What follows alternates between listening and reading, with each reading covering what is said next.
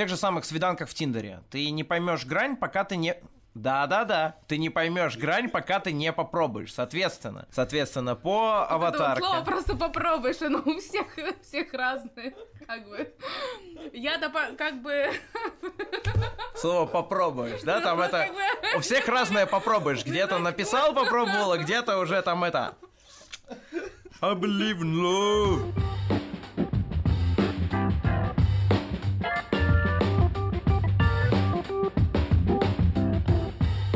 Всем привет, это Кирилл и Катя из Юздеска. С вами подкаст «Оставайтесь на линии». Вы можете подписаться на нас везде, писать нам на почту подкаст собакаюздеск.ру и приходить к нам в гости. Кстати, насчет гостей, сегодня у нас Даня Изотов. Привет. Привет! Кто ты вообще? Ну, я руководитель центра поддержки в небольшой компании под названием Getex. Не гуглите, там сайт не готов. И что мы там делаем, я рассказать тоже не могу, вот. Но я делаю поддержку, как обычно, как умею. Когда-то я работал в Rocketbank, банке. Вы, наверное, про это хотите спросить, Именно да? про это и хотим. Ой, хорошо. Всем интересно только про это. Ладно, ну сначала давай расскажи вообще, как ты пришел к клиентскому сервису, к поддержке, и как так получилось, что ты стал этим заниматься? О, это история на 10 из 10.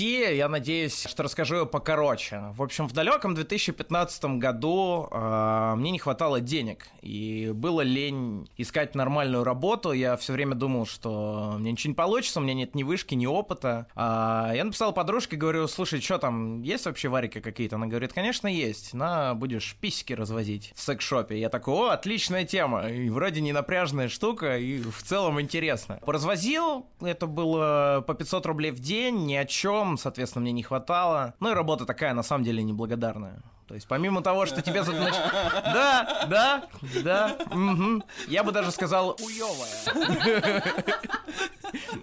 Соответственно, дело было зимой еще, отвратительно. Ну, короче, работа курьером тяжела и неказиста. И я думаю, как же так? Я человек, учившийся в Московском университете, да, с такими навыками, и развожу писюны. Думаю, нет, так дальше продолжаться не может, уволился. Открыл HeadHunter, думаю, все, время пришло. Открыл там хоба Рокетбанк, я такой, о, отличная тема. Никогда не думал, что в таком хипстерском заведении могут быть вакансии. И тогда у меня стоял выбор между двух стульев. Пойти зарабатывать полтос на доставке, типа у меня был опыт курьера, либо саппортом в ночную смену. Я думаю, о, Поменьше, но ночью? Или побольше, но по городу? Я думаю, не, в жопу. Курьером я уже задолбался бегать, нафиг, я пойду в офис теплый. Пошел в теплый офис, мне там провели вот такое вот собеседование, прогнали по всем вопросам, пять раз меня отговаривали от того, чтобы я туда пошел, я сказал, ребят, ничего не знаю, ничего не умею, но пипец какой старательный. Мне говорят, ну вот это мы и посмотрим. Прошло 4 года как бы, дальше, буф, дальше как в тумане просто. То есть я пришел, в первый день я понял, что я на своем месте, на второй день я понял, что я хочу стать капитаном это местный тимлит или шифт-менеджер. То есть к клиентскому сервису я прошел случайно, так сказать, на тоненького. И дальше, ну, дальше история. Не загрузил там, нет?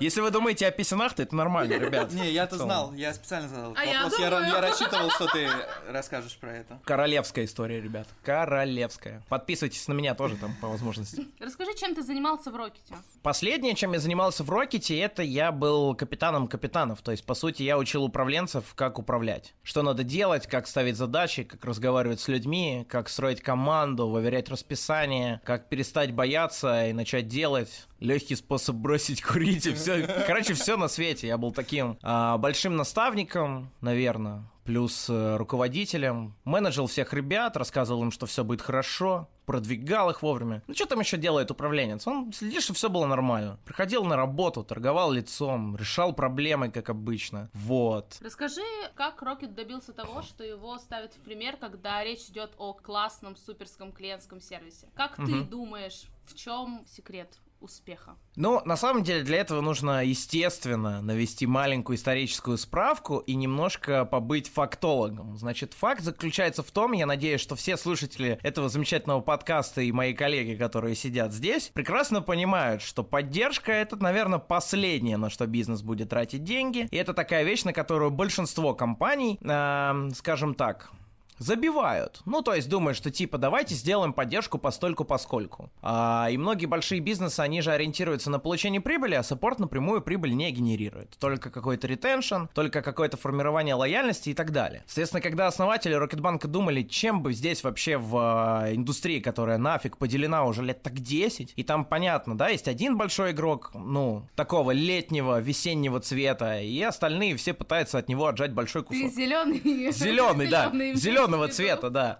Соответственно, там, там бесполезно дрыгаться, и там как бы все продукты одинаковые. То есть в целом ничего по цифрам нового ты не предложишь. Ну, если это, конечно, не наебалово какое-то, да? Потому что когда клиент видит, что ставку по вкладу какие-нибудь 20%, он думает, не-не-не, это наебалово какое-то по-любому. И, соответственно, основатели решили, что так, чем мы их возьмем? Мы их возьмем охерительным приложением, которое напишет Олег Козырев, слава Олегу. И мы возьмем их охеренной поддержкой, которую сделает Миша, слава Миша. Вот, и он решил, что типа так, окей, давайте соберем все, что мы знаем о том, как на самом деле мы хотим, чтобы банки с нами разговаривали, и просто перевернем игру. Ну и плюс была такая тема, что чатового саппорта, по-моему, в 2013 году не было вообще, это было новье. Там решили, давайте делать покороче, без всяких этих лишних формализмов и так далее. И сделали на это ставку. Я могу сказать, что вот каждый год, месяц за месяцем это полируется, полируется, улучшается, полируется, до точки, до запятой, там просто доходит до абсурда. И вот благодаря этому перфекционизму и тому, что вот это все блестит, как в анекдоте про адмирала, и стал такой сервис. А дальше уже пошли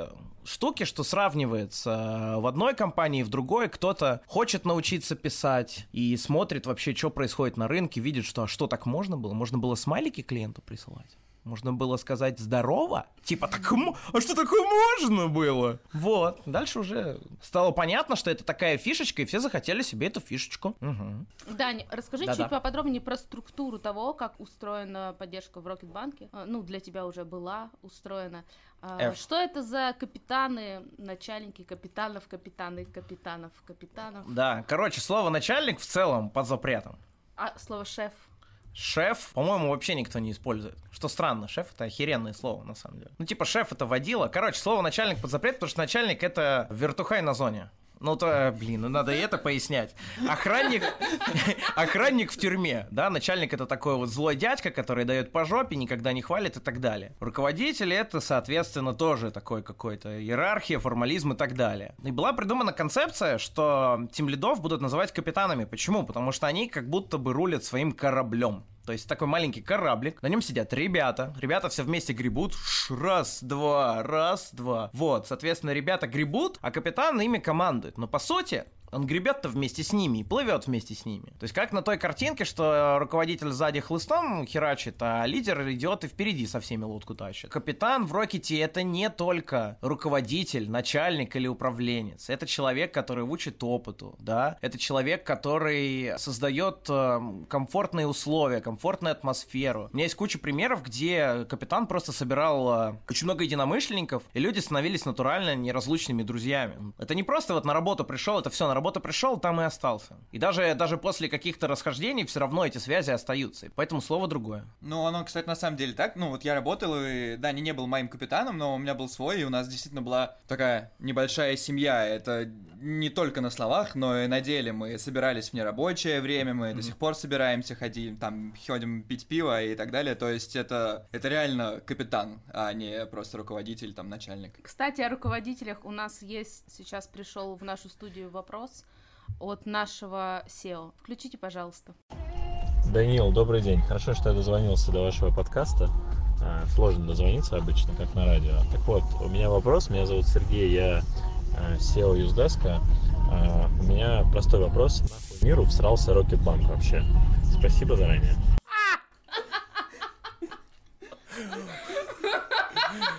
Спасибо, Сергей, за ваш вопрос. Пип-пип-пип. Спасибо, что вы повесили трубку и не будете слушать мои мямления на эту тему. В общем, я считаю, что Рокетбанк нужен этому миру как вызов. Как конкретный вызов, что так можно было. И как какой-то такой вот товарищ, который всего добился. Я провожу очень глубокие параллели с, со своей собственной жизнью, что в итоге, ну, если очень захотеть, то можно стать кем угодно. И как мне кажется, Рокетбанк нужен, чтобы показать, что не обязательно все время упарываться в косты, операционные прибыли, еще что-то, а можно следовать за мечтой. Очень много романтизации вот здесь вот, и как бы это покажет, как можно делать классно, сервисно в ближайшие несколько лет. Возможно, Rocket просто опередил свое время, вот, я так считаю. Расскажи про то, где грань между шутками вежливостью, понебратством и всем таким. Не всем вашим клиентам до 18, э, наверное. Как э, люди старше 18 относятся к вашему стилю разговора? Чуть не кричу. Ну, короче, чем, где, где грань между понебратством и... Да, и шутками, и вот... Э, легким дружеским общением. Короче, я начну со второй части вопроса. Значит, э, старичок старичку рознь, также то же самое зрелый зрелому человеку рознь. И я помню, у меня был замечательный дедушка 82 лет, который классно писал со смайликами. Э, один дедушка даже стихи сочинял какие-то, рифмовал, мы кайфовали всем отделом, что называется. Вот, какие-то, да, устраивают и говорят, вы что? Вы что, вы с маленькой буквы пишете? Я вам сейчас устрою. Мы такие, воу-воу-воу. Соответственно... Я пожалуюсь в ЦБ. Да, да. Юридический адрес мне сюда быстро. Я грань определяю следующим образом. Здесь то же самое, как и в тех же самых свиданках в Тиндере. Ты не поймешь грань, пока ты не... Да-да-да, ты не поймешь грань, пока ты не попробуешь. Соответственно, нужно по внешним признакам определить профиль с кем ты работаешь, да? Соответственно, по аватарке. Слово просто попробуешь, оно у всех, всех разное, как бы. Я-то как бы... Слово попробуешь, да? Там это... У всех разное попробуешь. Где-то написал, попробовала, где-то уже там это... I believe in love. Да? Что вообще происходит? Ой, не зря приехал. О, буду слышны мои идиотский смех. Нет, нет, это мы не будем вставлять, конечно. Так вот, короче, это как и на любых свиданках, на любом общении с незнакомым человеком. Сначала по внешним признакам нужно определить тип. То же самое, как в покере. Это агрессор, это тайтовый игрок, это какой-то чувак, которого не прохаваешь и так далее. Здесь ты смотришь на своего клиента, составляешь портрет по всем данным, которые у тебя есть. Дальше думаешь, ну окей, будем пробовать. В первом сообщении ты пробуешь водичку. То же самое, как в Сочи приехал в октябре и думаешь, тепло там или нет. Ну и, соответственно, надо попробовать ногой. Чувствуешь, что тепло, начинаешь заходить дальше и дальше и дальше. С девочками в Тиндере то же самое. Ты спрашиваешь, так можно? Она говорит, да. Так можно? Она говорит, да. Ты говоришь, отлично, едем дальше. Как только она говорит нет, прекращаешь. То же самое и в саппортинге, что как только ты понимаешь, что не заходит, ты тут же прекращаешь делать это и возвращаешься к стандартному нейтрально-вежливому диалогу. Ни разу тебя в Тиндере не видела, кстати, очень странно. А я редко захожу. Ну, очень странно, да, но как бы, короче, если что, суперлайк тебе прилетит. Так вот, э, соответственно, нейтрально вежливый стиль — это такой, который приемлем везде, соответственно, выкинул все формализмы, выкинул все понебратство, используешь пол, полные формы слов, это прокатывает, да. Если чувак говорит срочно называйте меня на «вы», быстро подстраиваешься и действуешь вот так вот. Если он говорит «Хе, здорово, чувачок», быстро подстраиваешься, идешь туда-то. То есть это абсолютно гибкая динамическая система, и однозначно определить, как общаться с человеком невозможно. Никогда и нигде, ребят, никто не умеет умеет читать мысли, поэтому нужно очень четко просто сделать вот этот вот шлепок ногой по водичке. Как только вы его сделаете и поймете, начинаете. Он использует смайлики, вы используете. Он не использует, вы не используете. И все. Ну, либо, ну, у меня всегда срабатывала дерзость. Я просто, я вообще ничего не боялся. Писал как придется, чисто по ощущениям. И типа ребята все смотрят и говорят, он что, он ебанулся? Там вообще, как так писать клиенту можно? Они все такие, ха-ха-ха-ха. Этому можно научить? Ну, смотри, научить можно любого человека любой вещи, но я бы сказал какие-то штуки, что вот это вот по ощущениям ощущениям это очень сильно, это, ну, более врожденный. То есть можно научить определять стили, можно научить оставаться в нейтрально вежливом, чтобы точно попадаться. Потому что это больше похоже на искусство, на самом деле. То есть подбирать, смотреть по каким-то штучкам, над чем смеется, над чем не смеется, какой профиль, что нравится, что не нравится. Это, это искусство. То же самое, как Тиндер вторая работа, на самом деле. По-хорошему, если ты хочешь какой-то гешефт. Здесь первая работа. Научить можно красиво писать, научить можно... Ну, вот у меня был мальчик, который не чувствовал клиента вообще, но он вызубрил все правила. Все правила вызубрил. Потребовалось ему полгода, конечно, а не три недели, как на самом деле надо. Но он вызубрил. Потом я его уволил, конечно. Надеюсь, он не обиделся. Так, так надо было. Расскажи о том, а, сотрудников ты не возьмешь никогда на работу. Три О. качества сотрудника, О. которому не суждено работать с тобой. Ну, это как раз к вопросу о том, что ты Но увольнял. Я никогда не возьму пиздобола. Никогда. Как ты это выяснишь на первом свидании? Но все очень просто. Если у него не будет одна информация сходиться с другой хотя бы разочек, то я уже буду думать, что что-то не так. Но, естественно, можно вычислить только по каким-то наводящим вопросам. Есть хороший метод, что, ну, на первом свидании и на собе... Да-да-да, ребят, и на собеседовании... Все на Tinder проецируется. Ну, почему? конечно. Ну, чтобы веселее будет подписчикам слушать про всякие чпехенбаханы, а не supporting. Они каждый день это делают. Так вот, э, на первом свидании, как и на собеседовании... Не каждый день они это делают, в отличие от саппорта. Ну, хотя бы у нас есть секс, ребят, каждый день. Уже хорошо. А, Значит, соответственно, на первом свидании, как и на собеседовании, всегда ты показываешь только лучшую сторону. И прохавать тебя на то, что на самом деле что-то есть плохое, очень редко получается. Но есть еще классная тема, ребята, очень рекомендую. Это моделирование ситуаций. Самое лучшее это проверять на кейсах. Создавать спокойную атмосферу. Говорите, что это нигде ничего не значит, и это на самом деле можешь отвечать как хочешь. Но делаешь пометочки, задаешь какую-то ситуацию, где у человека есть свобода. И дальше смотришь на его реакции, задаешь провокационные вопросы. Типа думаешь, ну окей, на самом деле он там, не знаю, пиздит деньги у компании. И такой, типа, ну вот лежит в офисе косарь на полу, что сделаешь? Он такой, возьму его себе. И А такой, давайте «Хоба». попробуем. А давайте попробуем. Давай, задай вопрос какой-нибудь Кириллу и задай вопрос какой-нибудь мне, а потом мы выясним, проходим мы по этому критерию. Или по какому-то другому критерию, или нет. Катя, Напряглась. ну что ты напряглась там? Я Всё уже нормально. напряглась. Нормально, все хорошо. Ты в спокойной атмосфере. Сразу. Хоба. Скажи мне, пожалуйста, что для тебя на работе важнее, должность или зарплата? Ни то, ни другое. Ни то, ни другое. Ну хорошо, вот тебе такая ситуация. Идешь ты, ну просто, просто ситуация, просто кейсик. Идешь ты такая по офису на обеде, зашла на кухню, а там а, Кирилл с Катей обсуждают зарплату друг друга. И такие, блин, я вот получаю 500 тысяч. А Катя такая, а я 700. Блин, несправедливо. А Катя вообще 3 миллиона в месяц получает. Что ты будешь делать? Я три Да, если ты ты не их не представь себе, что ты не их непосредственный руководитель, ты так мимо проходила Но из они другого про дела. меня говорят, что я 3 миллиона. Да. Я такая подумаю, блин, как хорошо, обо мне люди думают, что я 3 миллиона получаю. Так. Видимо, я произвожу впечатление, которое зарабатывает А если не о тебе? А о твоем коллеге Сереже из юридического отдела. Ты из бухгалтерии, Смотри, он из юридического, подожди, а не из подожди, суппорта. Подожди, я из бухгалтерии? Да, Как бы я поступила? Если бы я числилась в бухгалтерии, да, никак бы не поступила. Но если бы я была их непосредственным руководителем, да. Ну, то в этот же день пришло бы письмо о том, что мы не обсуждаем зарплаты друг друга, Очень и это будет э, караться тем-то, тем-то и тем-то. Очень хорошо. Ну, караться Караться. Очень, Вот очень, смотри, очень, очень легко, очень отлично. жестко караться первым, вторым, третьим, э, Отлично. пунктом. Предположим, по гипотезе, что на резюме ты сказала, что ты очень добрая, уважаешь людей и, там, не знаю, вообще, там, не знаю, пусечка-кошечка. При... Гипотеза. Предположим, я тебе задаю этот кейс, да, ты мне ты говоришь, что было бы письмо, где ты им чпекенбахан устроила. Да, если бы это было в моей компетенции, да. Ты э, не упомянула, что в письме ты бы написала, почему мы не обсуждаем зарплаты, и почему это неэтично. ты Конечно, бы бы сразу напис- пришла... конечно, вот бы в, юри- в юридике есть э, законы делятся на три части. Есть императив, есть, э, который говорит, что нужно делать, есть какой-то там объясн... А, есть гипотеза, которая объясняет, в каких случаях закон применяется, есть санкция. У тебя есть только императив и санкция. Мы делаем вот так вот, а если вы не будете делать, то вот такой пизды вы получите. Вот, я, соответственно, думаю, так, окей, если ты сразу перешла к санкциям, значит, наверное, ты пиздоболишь на тему того, что ты людей любишь. И я такой, Если бы я так написала, то да. во, видишь, я такой себе галочку поставил. Но и научный метод заключается в том, что ты никогда для подтверждения одной гипотезы один источник не используешь. Соответственно, ты вторым вопросом или вторым кейсом проверяешь эту штуку. Гениально. Хорошо, Кирилл, Да. хочешь наверняка быть управленцем маленькой команды человека так из пяти, да, десяти? Хочу. Хочешь. Ну вот тебе ситуация. Представь себе, что ты управленец, у тебя маленькая команда из 10 человек. Я твой начальник. Прихожу к тебе разбирать, что у тебя с людьми произошло. Есть у тебя в команде мальчик Вова. И, ну, естественно, в компании принято раз в два месяца проводить экзамен на то, как человек пишет.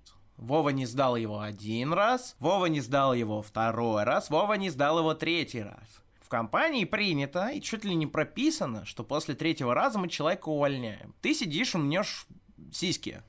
И ничего с этим не делаешь. Я это замечаю. Прихожу к тебе и говорю, Кирилл, значит, ты, короче, доигрался. У тебя теперь есть два варианта. Либо ты увольняешь Вову прямо сейчас, либо ты сам уходишь, потому что это полная жопа. А у тебя положение такое шаткое, что типа, ну, вот я тебе давал когда-то последний шанс, на тему того, что если ты не справляешься с этими чуваками, то все, как бы управленцем тебе не быть.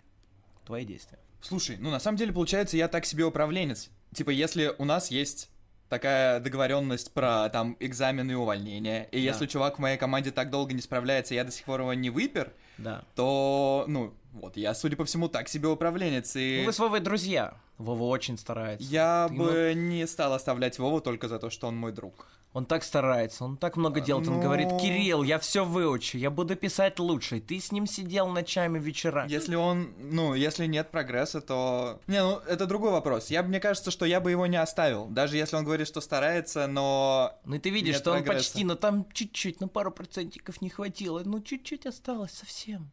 Я еще просто думаю, что вот если я управленец, значит, да. я собрал свою команду, ну, как бы вот, да, сам, то значит, я а я, ну, если я ее собирал сам, значит, я собрал адекватных людей. Uh-huh. И если я приду к Вове и скажу, Вов, жеванный крот, и типа, ну, три месяца уже там, что там, и полгода, он такой, ну, в натуре. И, ну, короче, я думаю, что я, наверное, его уволил бы.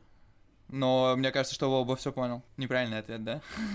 Ну, на самом деле, здесь, в этом кейсе, как это ни странно, нет правильного ответа. Что есть правильный ответ, что ты, типа, действительно послушал руководителя. Есть правильный ответ, что ты все-таки убедил руководителя посмотреть еще раз. Здесь тоже можно выкрутиться. Все зависит, на самом деле, не от того, что ты выберешь, а от того, как ты выберешь и что ты скажешь, как ты аргументируешь свою позицию. Потому что для управленца очень важно, сука, уметь пояснять каждый свой чих. Зачем тебе нужны люди, зачем тебе нужно расширение штата, зачем тебе нужно повышение зарплаты, новая грейдовая система и так далее. То есть, если я приду и спрошу тебя, нахуй ты это сделал, ты мне должен тут же ответить, нахуй ты это сделал. Не то, что, ну я так думаю, что это правильно. Я говорю, ты, блядь, управленец или кто, или художник? Да, художник, но ты должен уметь все это пояснять. И вот если ты умеешь пояснять каждое свое действие, кого ты нанял, почему, почему ты там какому-то чуваку дал четвертый шанс, если не не дано. А там уже есть такое, что по ощущениям. Ты можешь начать рассказывать, как ты вложился в него, как ты в него веришь, какие у него правильные качества, что будет, если он обосрется в четвертый раз, что ты возьмешь личную ответственность, да? Ну, то есть какие-то такие аргументы всегда существуют. Если ты не можешь пояснить, что ты делаешь, то все, да, GGWP, конечно. Понятно?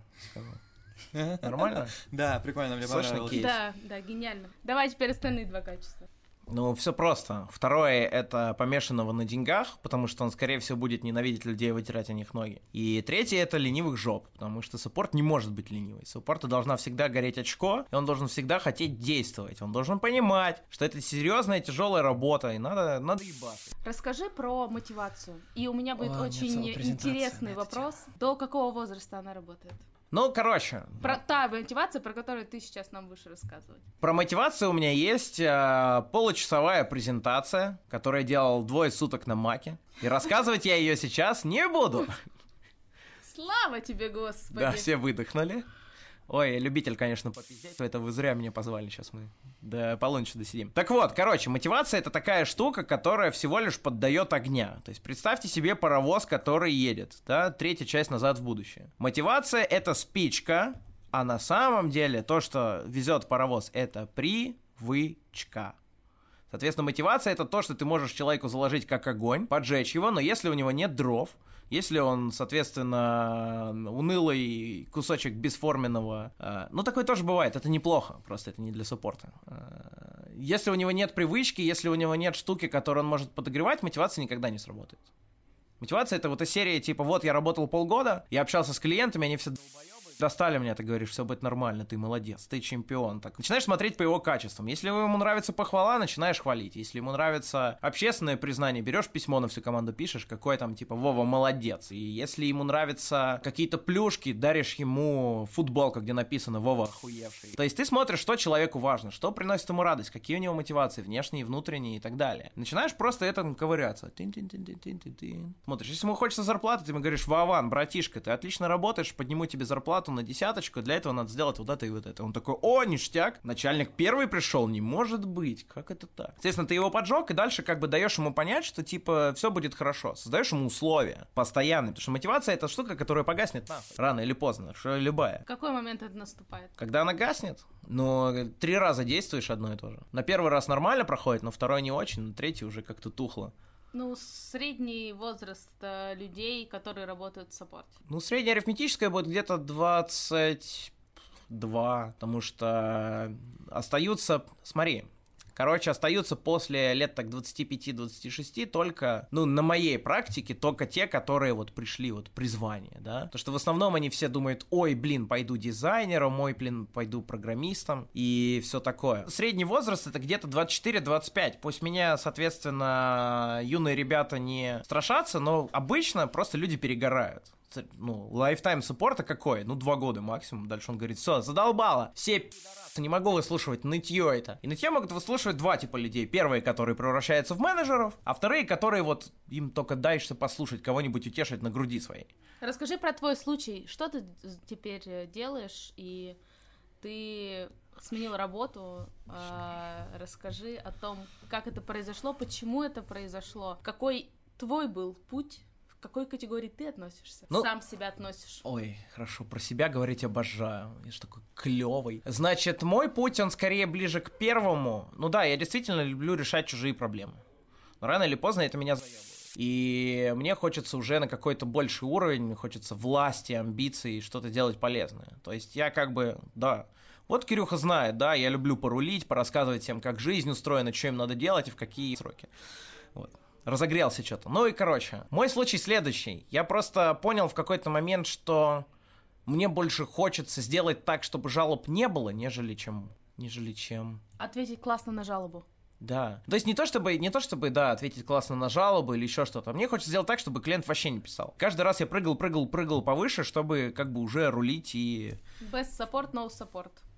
Yes, конечно. Лучшая, лучшая тема, ну, support должен всегда стремиться к тому, что ноль тикетов. Когда ноль тикетов до пизды клиентов, это значит, что вы сделали свою работу, можно закрываться и пить шампанское, как бы, потому что вы победили. Поздравляю. Я, в, в общем, мой путь э, в Рокете немножко тормознулся, потому что я уже где-то зашел на ступеньку, когда хочу делать что-нибудь выше, но там этого не было. И, наверное, знаете, бывает такое у саппортов чувство, что когда все нормально, то как бы становится скучно. Когда все работает. Что пришел на работу, работает. Да, очень знакомая тема. Да, что не пришел на работу, все работает. И ты такой, а что мне здесь делать, если все нормально? Ничего не горит, ничего не ломается, нет пиздеца. Ну и понятное дело, что я мог бы сделать еще больше, еще больше в Рокетбанке. Хочешь ли ты сказать, что вот эта вот распечатанная картинка, типа, ноль дней без пиздеца, перестала быть актуальной? Стало спокойно? Я просто, мне сложно в это вериться, если честно. Стало поспокойней скажем так, стало больше... Такое бывает. Да, такое бывает. Но, естественно, всегда, э, как говорится, there is always room for improvement. Всегда есть э, что улучшать. Просто я понял, что мне хочется немножко по-другому. Мне всегда хотелось вот этого челленджа построить что-нибудь с нуля. И я такой думаю, блин,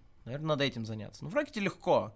В Рокете куча народу, там, типа, прохожусь по отделу, говорю, так, ты, Петров. Он такой, е!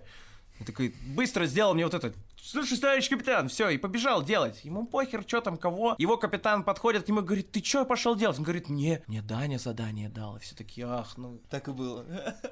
Что ж, теперь-то уж что. Ну, плюс-минус. Кто-то, конечно, бесился, потому что я перепрыгивал через голову. Но это слишком легко, короче. Я люблю, когда трудно. Расскажи про то, как тебе трудно сейчас, что ты делаешь, где ты Ой. работаешь и про вот этот твой новый челлендж построения с нуля. В общем, я работаю в маленькой компании, которая называется Getex. Как я и говорил, мы делаем классный продукт, финтехе. Уже, да. уже, уже не зачет. Какой, я не скажу. Что я, собственно, делаю? Я делаю саппорт с нуля, у меня есть небольшая команда из э, меньше, чем 10 человек. Они там работают достаточно давно. Значит... Довольно большая уже команда, меньше, чем 10 человек. Ну, после 300-то что? Соответственно, ну... Не менее сложно, увы. Да. Сколько у тебя было человек в отделе? 300. Ну, короче, а, у меня есть небольшая компания. Какие у меня челленджи? У меня построение базы знаний, любимая тема, да, у моих коллег. У меня, соответственно, чудо KPI, CSAT, NPS, там, First Time Response и прочие все штуки. Я начал выучивать аббревиатуры, наконец-то. Как только ушел из Рокета, все, началось профессионализм. Уже сразу не капитан, а тим лиды, уже там, типа, не время первого ответа, а FTR, там. Я думаю, о, прикольно. В общем, я, значит, высчитываю все эти штуки. Надо будет а, заапдейтить, зашить их в систему, проработать систему грейдов, сделать базу знаний, поднастроить бота, написать helpdesk, рассчитать математическую модель нагрузки. Это я уже сделал чуть-чуть. Расскажи нам, э, мне два вопроса интересуют. Мат-модель нагрузки? О, Поподробней. Да. Ну и про helpdesk. Если я правильно понял, что это такое. потому что я-то... Что такое helpdesk? Ну, мы тебе расскажем, если ты не понял. Ну, короче, да, я, соответственно, терминов не знаю и науку, но быстро учусь, что тогда было, что сейчас. Вот, у меня, соответственно, все задачи привести э, классический стартаповый, ну, если короче, вот у меня есть стартаповый саппорт, мне надо из него сделать масштабируемый, нормальный. Многие из нас и многие из вас, слушателей, надеюсь, это когда-либо делали и понимают, с чем это связано. Сидишь такой, думаешь, бля, сколько всего надо сделать. Бу-бу-бу-бу-бу, мат-модели, что еще? Helpdesk. Helpdesk. Начну со второго. Значит, Helpdesk, в моем понимании, это штука, типа, клиент тебе написал, бля, у меня есть проблема. Соответственно, система предложила ему, слушай, почитай-ка статейку на эту тему, возможно, она тебе поможет. Это оно? На меня смотришь. Ну, походу, это оно. Нет, Ты, ну ты же фаундер, не я. Helpdesk — это система, где вы принимаете обращения. А, это тикетная система. Конечно, тикетная система, да. Тогда да, это как называется? Ну давайте снова, снова попробуем. Даня, Да. что у вас за тикетная система? Расскажи нам, почему это не А. Newsdesk. Сейчас у нас другая тикетная система. Самописная или просто тоже что-то решение? Внешнее решение. На самописную нужно... Ну, по-хорошему, чтобы написать самописную админку, нужно два рубиста, два фронта, один тимлит. Да-да-да. Что-нибудь такое, типа, пять человек чисто под это. Считаем зарплату каждому в 250, 5 умножить на Архитектора 250. ты из про- проект менеджера не хочешь посчитать здесь? Ну, он- Трех. он- И тестировщиков 10 штук. Ну, он по умолчанию есть. Надеюсь. Ну и вот, соответственно, считаем каждому ЗПХи, получается где-то 2-2,5, а то и все 3 миллиона в месяц, это много. Хорошо, как выбрать тикетную систему? Ты пришел, она уже была или нет? И что в ней устраивает, что нет? Расскажи, как вы ее используете, что вообще в Хороший системе. вопрос. Хороший вопрос. Она уже была, это решение, которое, ну, соответственно, мой технический директор и главные, они вот решили, приняли, и, соответственно, пока я не пойму действительно, что такого мне не хватает, и какой синергии, потрясающей всех каналов связи, куда можно написать саппорту, и отличной, очень быстрой поддержки на русском языке мне не хватает, и классного прайсинга, который будет конкурировать с тем внешним решением, тогда я пока не перейду на другое. Сейчас мне не хватает э, возможности быстро понять, куда нажимать, чтобы стало весело. То есть я сижу, захожу по вкладкам, которые нарисованы и не подписаны. А еще, ну, то есть, короче, я нажимаю и такой, блин, здесь настройки, тут настройки, там настройки. Короче, не интуитивно. Я хочу, чтобы все, сука, в одном месте было. И я из одного места все настроил, чтобы было, работало. А еще мне не хватает того, чтобы э, саппорт отвечал, ну, реально в течение пары минут, нескольких. Там время ответа нескольких, несколько часов. Вот. А, Из большого потока или, или, или почему так долго? ну, там сначала встречает бот, говорит время ответа, предлагает статьи. Статьи мне читать иногда лень. Ну, чаще всего я читаю, я хороший мальчик. Потом я говорю, бля, не помогло, скажите мне вот это. И он такой, типа, мы ответим в течение нескольких часов. Я думаю, блин, ну, конечно, все здорово, что вы делаете там адаптивный какой-то тайминг, что в среднее время в очереди у вас несколько часов. Допустим. Или вы специально заложили себе гэп, чтобы... Но тебе это время все равно в Ну, бесит. случае... Я люблю бесит- быстрее, Да, да. но тебя бесит, Люблю потому что быстро. ты только-только начинаешь настраивать систему, поэтому в этот момент тебе очень важно, чтобы тебе помогли очень быстро. Да. А желательно настроили ее за тебя. Да. А еще желательно, чтобы... Ну, там неудобный юзер-профиль. а, да, настроили за меня, вообще обожаю. Офигенно, ребята, обожаю, когда настраивают за меня. Вот недавно я писал, типа, ребята, отключите почтовое оповещение у моего босса. У него ни хера нет времени, типа, копаться. Я ему написал, что ему надо самому зайти. Они говорят, ой, мы не можем. Я говорю, бля, А мы можем. Ну что, поехали ко второму вопросу. охеренно. Классная система, наверное, у вас. Вопрос был про мат-модель. Вопрос был про мат-модель. Ну, соответственно, пока у меня...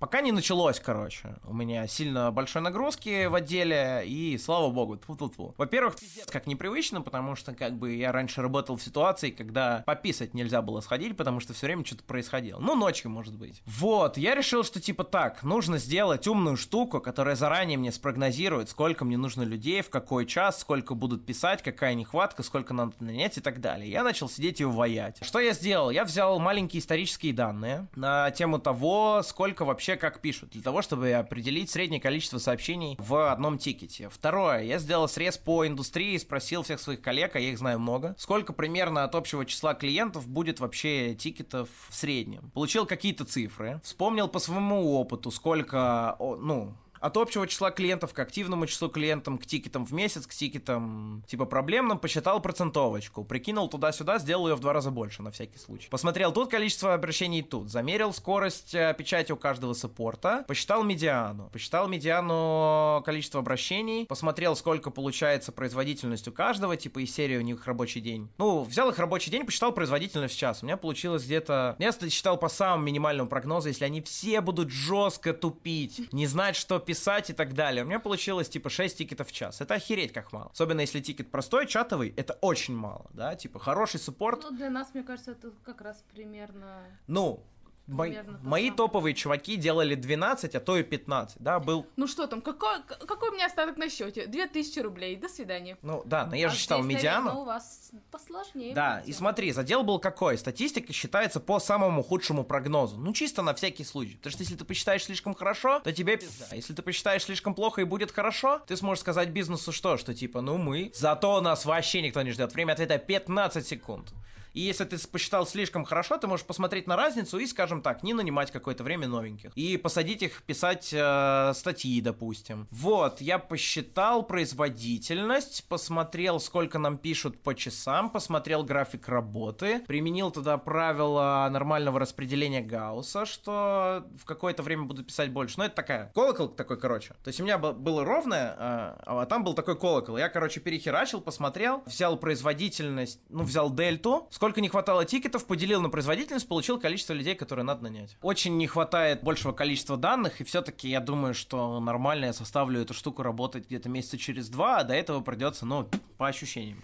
Ну, вот у нас получается команда как раз у нас в Юздеске до 10 человек, да. и мне кажется, что это плюс-минус, возможно, чем-то похоже на то, чем сейчас занимаешься ты. Да. Дай нам совет какой-нибудь. Ну, как еще небольшому как раз стартапу, вот, который пытается в клиентский сервис. Совет как пользователь хелпдеска, поддержки хелпдеска. С одной стороны, и как э, клевый скилловой чувак с другой. Первый совет как создателям хелпдеска, наверное, не знаю, это будет супер очевидная вещь, но то, как видите свой продукт вы, и то, как им будет пользоваться юзер, это две абсолютно разные истории, поэтому сделайте себе систему хорошего сбора фидбэка и касаний, чтобы спрашивать вообще, чувак, братан, ну вот, ну вот от души, просто напиши, что тебе не нравится, излей душу, скажи все, что ты хочешь. Пообещать ему, что мы все-все-все сделаем, Обязательно. Рано или поздно. Не давать сроков просто, типа, ну, это мы сделаем, но через пять лет. Как бы сказать ему, братан, не сдерживай себя, братан сделать какой-нибудь конкурс из серии «Обосри Юздеск», но красиво. Типа, подарим iPhone. Всего-то расходов, ребят, на один тельчик. Изи. Не, ну, нормальный тема.